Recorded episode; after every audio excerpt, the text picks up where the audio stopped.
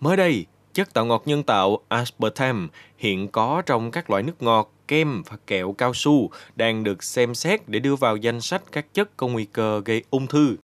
Vậy chất tạo ngọt nhân tạo này là gì và có phải trong bất kỳ các loại đồ ngọt nào cũng có hay không? Mời quý thính giả hãy cùng với podcast Bảo Tuổi Trẻ tìm hiểu ngay bây giờ nha.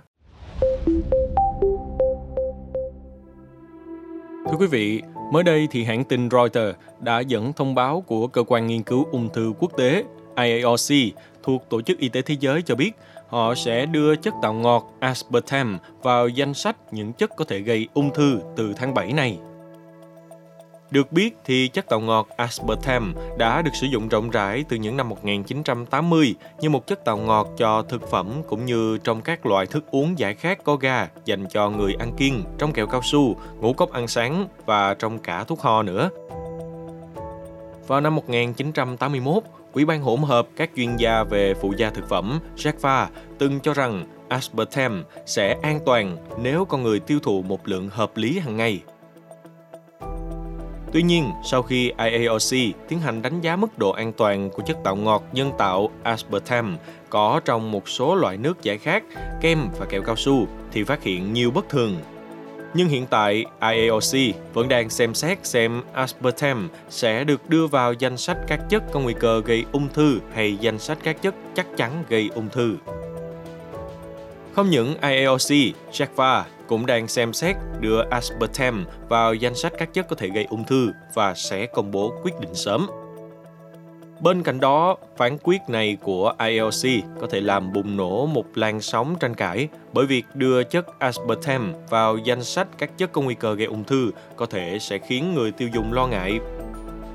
Trước đây, từng có một số chất phụ gia khác cũng liệt kê vào danh sách các chất có nguy cơ gây ung thư, khiến người tiêu dùng tẩy chay, gây ảnh hưởng đến các nhà sản xuất thực phẩm và buộc họ phải thay đổi công thức chế biến hoặc là sử dụng các chất thay thế khác. Theo các cơ quan quản lý của Mỹ và Nhật Bản, ngành công nghiệp cũng như các cơ quan quản lý lo ngại việc cả AOC và JACFA cùng công bố quyết định về chất aspartame cùng một thời điểm có thể gây ra nhiều nhầm lẫn theo đó, bà Nozomi Tomita, một quan chức của Bộ Y tế thuộc Lao động và Phúc lợi Nhật Bản, đã gửi thư tay cho Phó Giám đốc của Tổ chức Y tế Thế giới nhằm kêu gọi hai cơ quan nêu trên cùng phối hợp nỗ lực xem xét chất aspartame để tránh bất kỳ sự nhầm lẫn hoặc lo ngại nào với người tiêu dùng. Ông Frances Henwood, Tổng thư ký của Hiệp hội Chất làm ngọt quốc tế ISA, cũng nói rằng iaoc